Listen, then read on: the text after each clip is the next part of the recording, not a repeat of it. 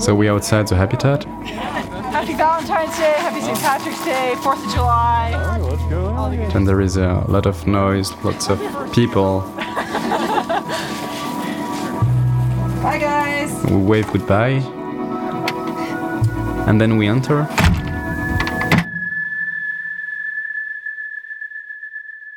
And then, well, then it's silent.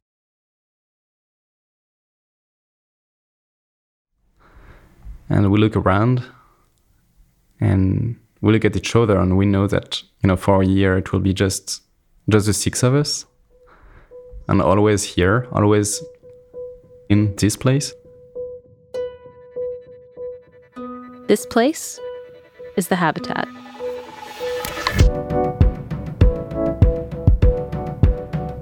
One, two, three, four, five, six, seven, eight, nine, ten, eleven, twelve, thirteen, fourteen, fifteen. And this is Cyprien 16, walking 17, across the habitat, 18, counting his steps as he goes. 20, 21, 22, 23, 24, 25, uh, 26, 27, 28, 29, 30, 31, 32, 33. 33 steps. That's how far you can walk inside the habitat. From one end to the other, the whole thing is just 33 steps. It's smaller than a tennis court. It's smaller than some kindergarten classrooms. But for the HI-SEAS crew, this is the whole damn world.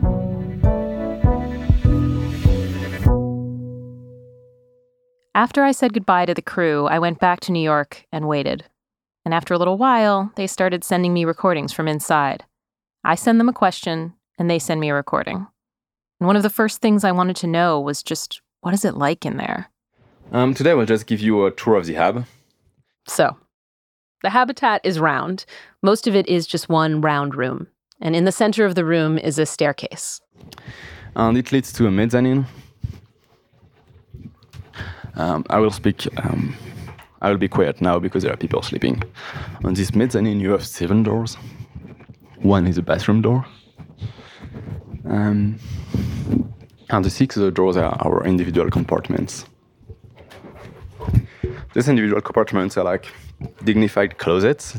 These things are really freaking tiny. That's Tristan, another member of the crew. So if I'm at the door where I come in, my whole room is, let's see, let's see if we go here, is like one, two, three. Oh. And yeah, after three steps in, you hit your head on the dome. So it's it's quite quite small, but it's very it's very cozy. Each room comes furnished with this toddler sized furniture a teeny weeny desk, an itty bitty bed. It's hard to imagine an adult human sleeping in here. But there's just not much room on a rocket ship. So everything that goes to Mars will have to be small. It's going to be as uh, tight as you can get it and still make things work. Anyway, I'm getting naked. Close your eyes. Every little thing about life in the habitat is designed to mimic something about life on Mars. So, out there, water is going to be scarce, it's going to be precious. And in here, it's got to be scarce and precious too. Okay, where will I put the microphone? To get an idea of just how scarce, I asked Cyprien to record himself taking a shower. Um, I hope you realize that your questions are very weird, but well, it's not up to me to judge. Okay, so I am, um, well, in the in the shower. There are buckets on the ground so that we can collect water, because then we use it to mop the ground. And there is a timer, so that we can make sure that we don't use too much water. That beep is the timer. Cyprien gets about 30 seconds to wash himself. While he does that, Oh my, Lynn, that's cold. I will use the 30 seconds to tell you as much as I can about water in space. So, on the International Space Station, they reuse every drop of water they can because water is so precious. So, all the water in their breath, the vapor, all the sweat, their tears, everything, it all gets recycled, cleaned, reused, returned to them. They even recycle the mouse pee from the lab mice on the ship and turn it into. Oh, and there's the timer.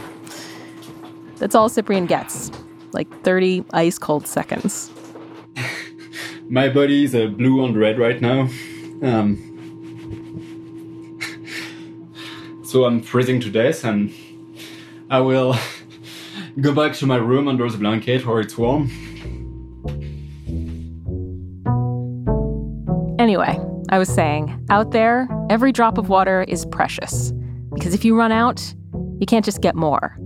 And the situation on Mars won't be much better. Yes, there is some water on Mars in the form of ice, but there are no lakes or rivers. It never really rains or snows. Everything you take for granted on Earth, forget it. And some of what the crew is doing in the dome is figuring out ways to deal with that. Christiane, who's a physicist, is looking for ways to extract water from the ground. Carmel, who loves being in nature, is trying to grow plants under these weird Mars like conditions. And Cyprien, the biologist, is experimenting with these little green specks, this bacteria that he thinks could help people grow their own food on Mars. But for now, the only way to survive a mission to Mars is to bring all your food with you. Turn on the lights.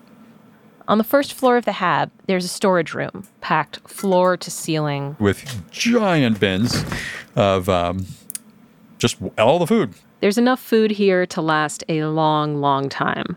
It's all stuff that would survive a trip to Mars. Everything is powdered or vacuum packed or dried. Ground beef, Dried, turkey, dried, cheddar. dried.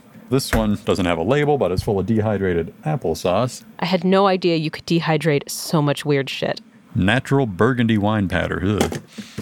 Almost all the food in the habitat is food that's had the water sucked out of it. So if you want a nice ripe peach in here, you can have one. But it'll be dehydrated. And not the mouthfeel you usually think of when you think peach. Ah, peach dust. Sitting in my apartment listening to these early recordings, I start to get very, very curious about what this food actually tastes like.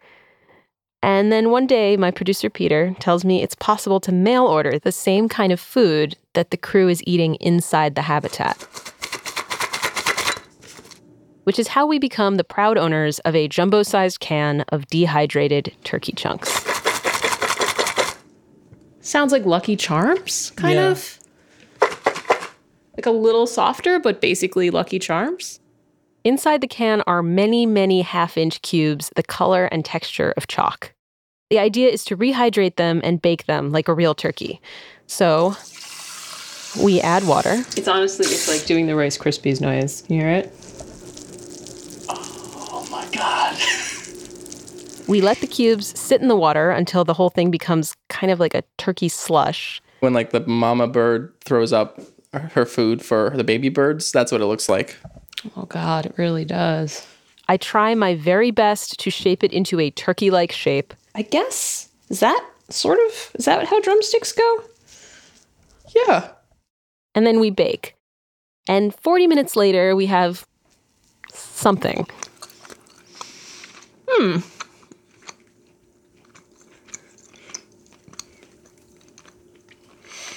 It's like wood pulp. I mean, that's it's like what is that called? Pressboard, It's like dorm room furniture. dorm room furniture, like vaguely Turkeyish dorm room furniture. After three bites of this stuff, I can't swallow another bite. The idea of eating food like this every day for a year is pretty much the grossest thing I can imagine. Until Mission Day 59, when I get a recording describing something even grosser. Maybe hear it echoey a little bit. This is the downstairs bathroom. This is Tristan again. He's standing next to one of the HI-SEAS toilets. Now, obviously, there is no indoor plumbing on Mars, and the habitat is designed to simulate that. The smell is not great. Uh, we've got our composting toilet right there, so instead of flushing everything away like you guys all do back home, it just uh, sits in there. The composting toilet is basically a big barrel. You do your business in the barrel, and your shit drops into a little drawer. It's like a sock drawer, but for poop. And in the drawer, the poop gets dried out, sanitized, and turned into these neat little chunks that can be used as fertilizer. When it works right. But one day, one of the toilets stopped working right. Tristan and Shey were on cleanup duty. So they put on every piece of protective gear they could find. So, uh, Shey and I had our cotton scrubby things on and goggles, and I had my Respro face mask, gloves, the whole bit. Even booties for our shoes, actually. Felt very much like a nurse. and marched into the bathroom. They opened the drawer under the toilet, which was supposed to contain those neat little chunks. It was just, uh, oh, like if you can imagine a 10 pound tray of the worst fudge you've ever seen in your life, that's basically what we were dealing with. In this moment, Tristan and Shey entered a grand tradition of toilet troubles in astronaut history.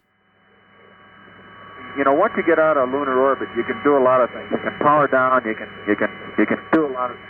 Look, You're listening to the fine men of Apollo 10. This was recorded in 1969. Their ship had just finished orbiting the moon, and they were headed triumphantly back to Earth. What's happening? Oh, who did it? Who did what? Who did it? Give me, give me some. Where did that come from? Give me a napkin, quick. There's a turd floating loose. I didn't do it. It ain't one of mine. Give me a napkin quick. There's a turd floating around. That is the sound of an escaped poop nugget, freed from the bounds of gravity, floating through the Apollo spaceship. I, I don't think it's one of mine. but mine was a little more sticky than that. The Apollo program was a triumph in many, many ways, but pooping was not one of them. Any astronaut who needed to poop had to float over to one side of the ship, ask the other astronaut dudes to look away, strip completely naked, hold a little plastic bag up to his butthole, deposit his poop in the bag, seal the bag up, and get dressed again. The whole thing could take over an hour. And obviously, it did not always work that well. Here's another goddamn turd. What's the matter with you guys? Here, give me a. God Almighty. Turns out the whole space program has been a parade of poop and pee related mishaps. Alan Shepard, the very first American shot into space, pissed his pants on the launch pad before he could even lift off. NASA hadn't bothered to give him any kind of bathroom option. They figured he could just hold it. But the launch took longer than expected, and Shepard, a fallible human man with a fallible human bladder, couldn't. But that's a drop in the bucket compared to what astronaut Gordon Cooper experienced in 1963. Cooper was on a solo flight. He was supposed to spend a day and a half in orbit, perform a few experiments, and then come home. Mission Control was flying the ship.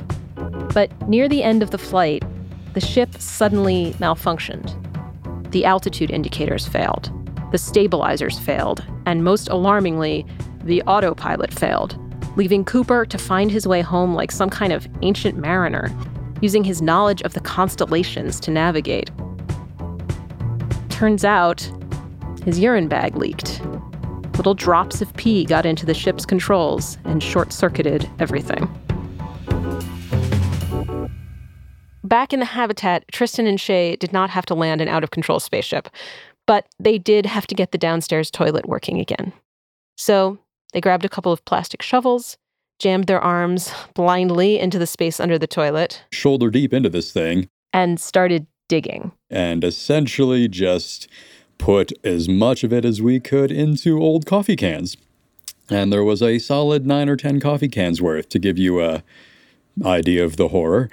Um, eventually got it clean and put everybody on a bathroom schedule. So boys downstairs, girls upstairs, and hopefully we won't overload the system again. With every new recording that arrives from the habitat, every new detail about how tiny it is and how gross and how hard everything is in there, I listen for signs that the crew is getting sick of all this, that the experience is starting to wear on them the way I know it would wear on me. That the tensions I saw on that first hike, before the crew even moved into the habitat, are starting to flare. But I don't hear that. At least not yet. What I hear instead, after the break.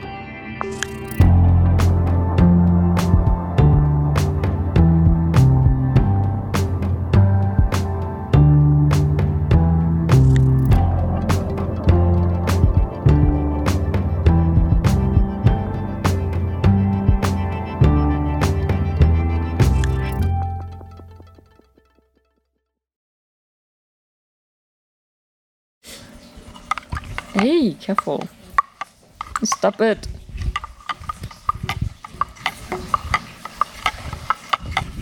Okay, this was Christiane um, shaking her milk. Shaking.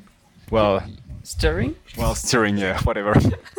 And this was Cyprien trying to speak English. oh, and this is Tristan speaking French.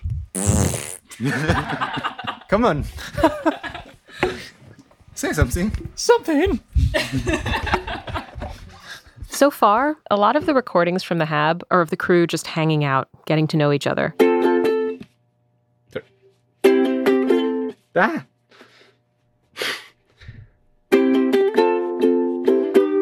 About eight weeks into the experiment, mission day 58, Cyprien starts sending me recordings of himself playing the ukulele. That's a E.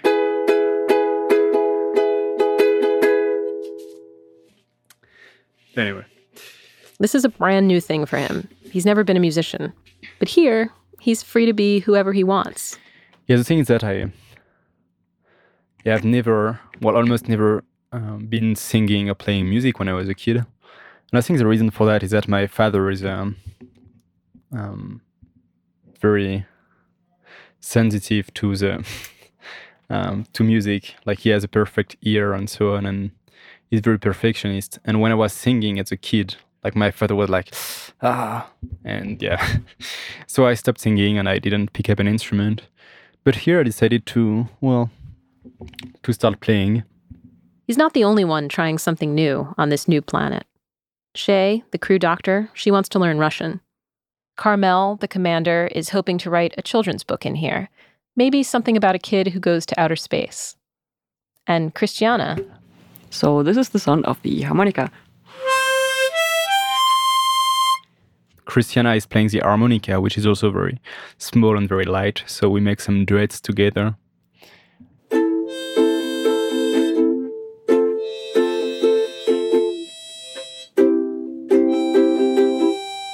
for an experiment that's all about the future, there's a surprisingly old fashioned feel to life in the habitat. It's like something right out of frontier times, like bonnet and butter churn frontier times. A small band of people in a strange new place, starting their own society, making their own fun.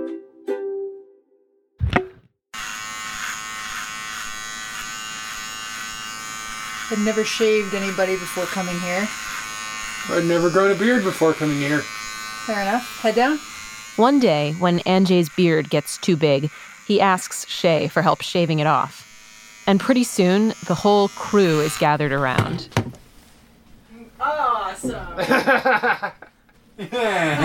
Weird. Yeah, right? They turn Andrzej's face into hours of entertainment. They shave his beard into a goatee, a handlebar mustache, a set of mutton chops. Well, I think we could do like lightning bolts in them or something. You want to do lightning bolts in my I chops? can try. lightning bolt chops, guys. This is Okay, happening. so I am ready.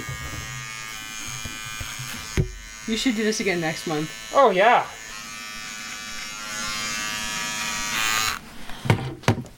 Another day early in the mission, Andrzej gets up and makes a big breakfast for the whole crew.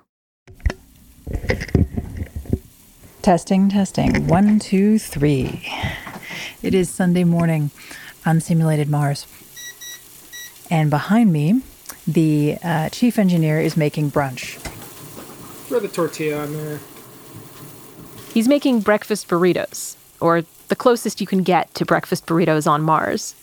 So instead of cracking farm fresh eggs into the skillet, Andrzej is scooping powder out of the can marked eggs and mixing it with pellets from the can marked ham. So the mix I'm throwing on here is um, powdered egg and egg whites, um, some rehydrated ham, some rehydrated sausage crumbles, um, some instant hash browns, and a healthy dash of pepper. When the filling is done, he scoops it all up and rolls it into a tortilla. And as he does this, he shouts, Tortilla! This will become Andrzej's tradition. Every Sunday, he'll make breakfast burritos for the crew. And as part of the tradition, every time he throws a tortilla on the stove, he shouts, Tortilla. Tortilla! Tortilla! Soon, other traditions develop. Wednesdays, the crew plays a board game together. Thursdays, they show each other pictures from their old lives back on Earth. And on Saturdays, they dance. So uh, Christiane's uh, leading the group in salsa. And I still completely suck. But far less than before. I can do like the basic step now if I really think about it. We have dinner together. Uh, that's the moment where we, you know, tell stories and uh, make jokes, and usually it's a very, um, very pleasant moment. Dinner together. So really, we're all uh, adjusting pretty well. It's a nice place. We're all dorks. We get each other's jokes. And man, every day goes by faster and faster, and I don't know. Um, every you turn around and you're like, oh, it's noon. Turn around again. Oh, it's dinner time, and turn around again, and oh my gosh, I should have gone to bed hours ago. So um, yeah, so that's what I've got, and I will be talking to you guys again next week, if not before. Thanks, Lynn. Talk to you soon. Bye.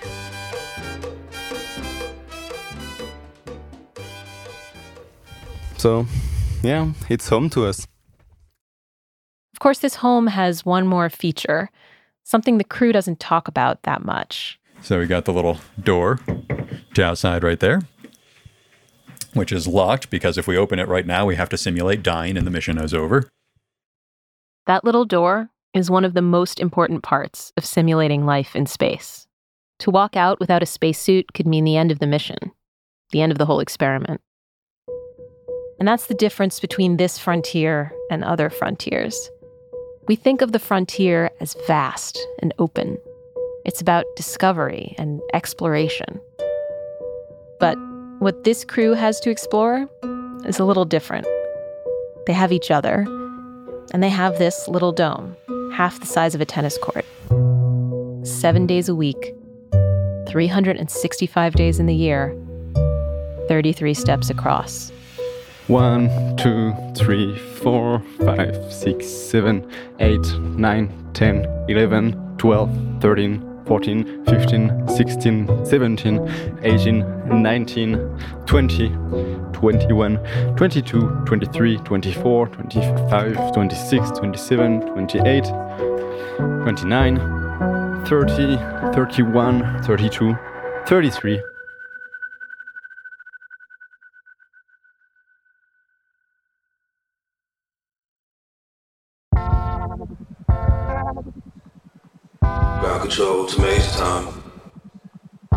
Control to time. Take your protein pills and put your helmet on. Take your protein pills. The Habitat is a production of Gimlet Media. It's produced by Peter Bresnan, Megan Tan, and me. I'm Lynn Levy. Our editors are Alex Blumberg, Jorge Just, Caitlin Kenney, and Blythe Terrell. Music, sound design, and mixing by Haley Shaw. Music supervision by Matthew Boll. Additional music by Charlie Palmieri. Our credits music in this episode is performed by Serengeti and written by David Bowie. Our fact checker is Michelle Harris. Special thanks on this episode to Peter Bresnan. I know he's already in these credits, but oh my god, he has taught me so much about space poop. And a very special thanks, of course, to the HI-SEAS crew Andrzej, Christiane, Cyprien, Carmel, Shey, and Tristan.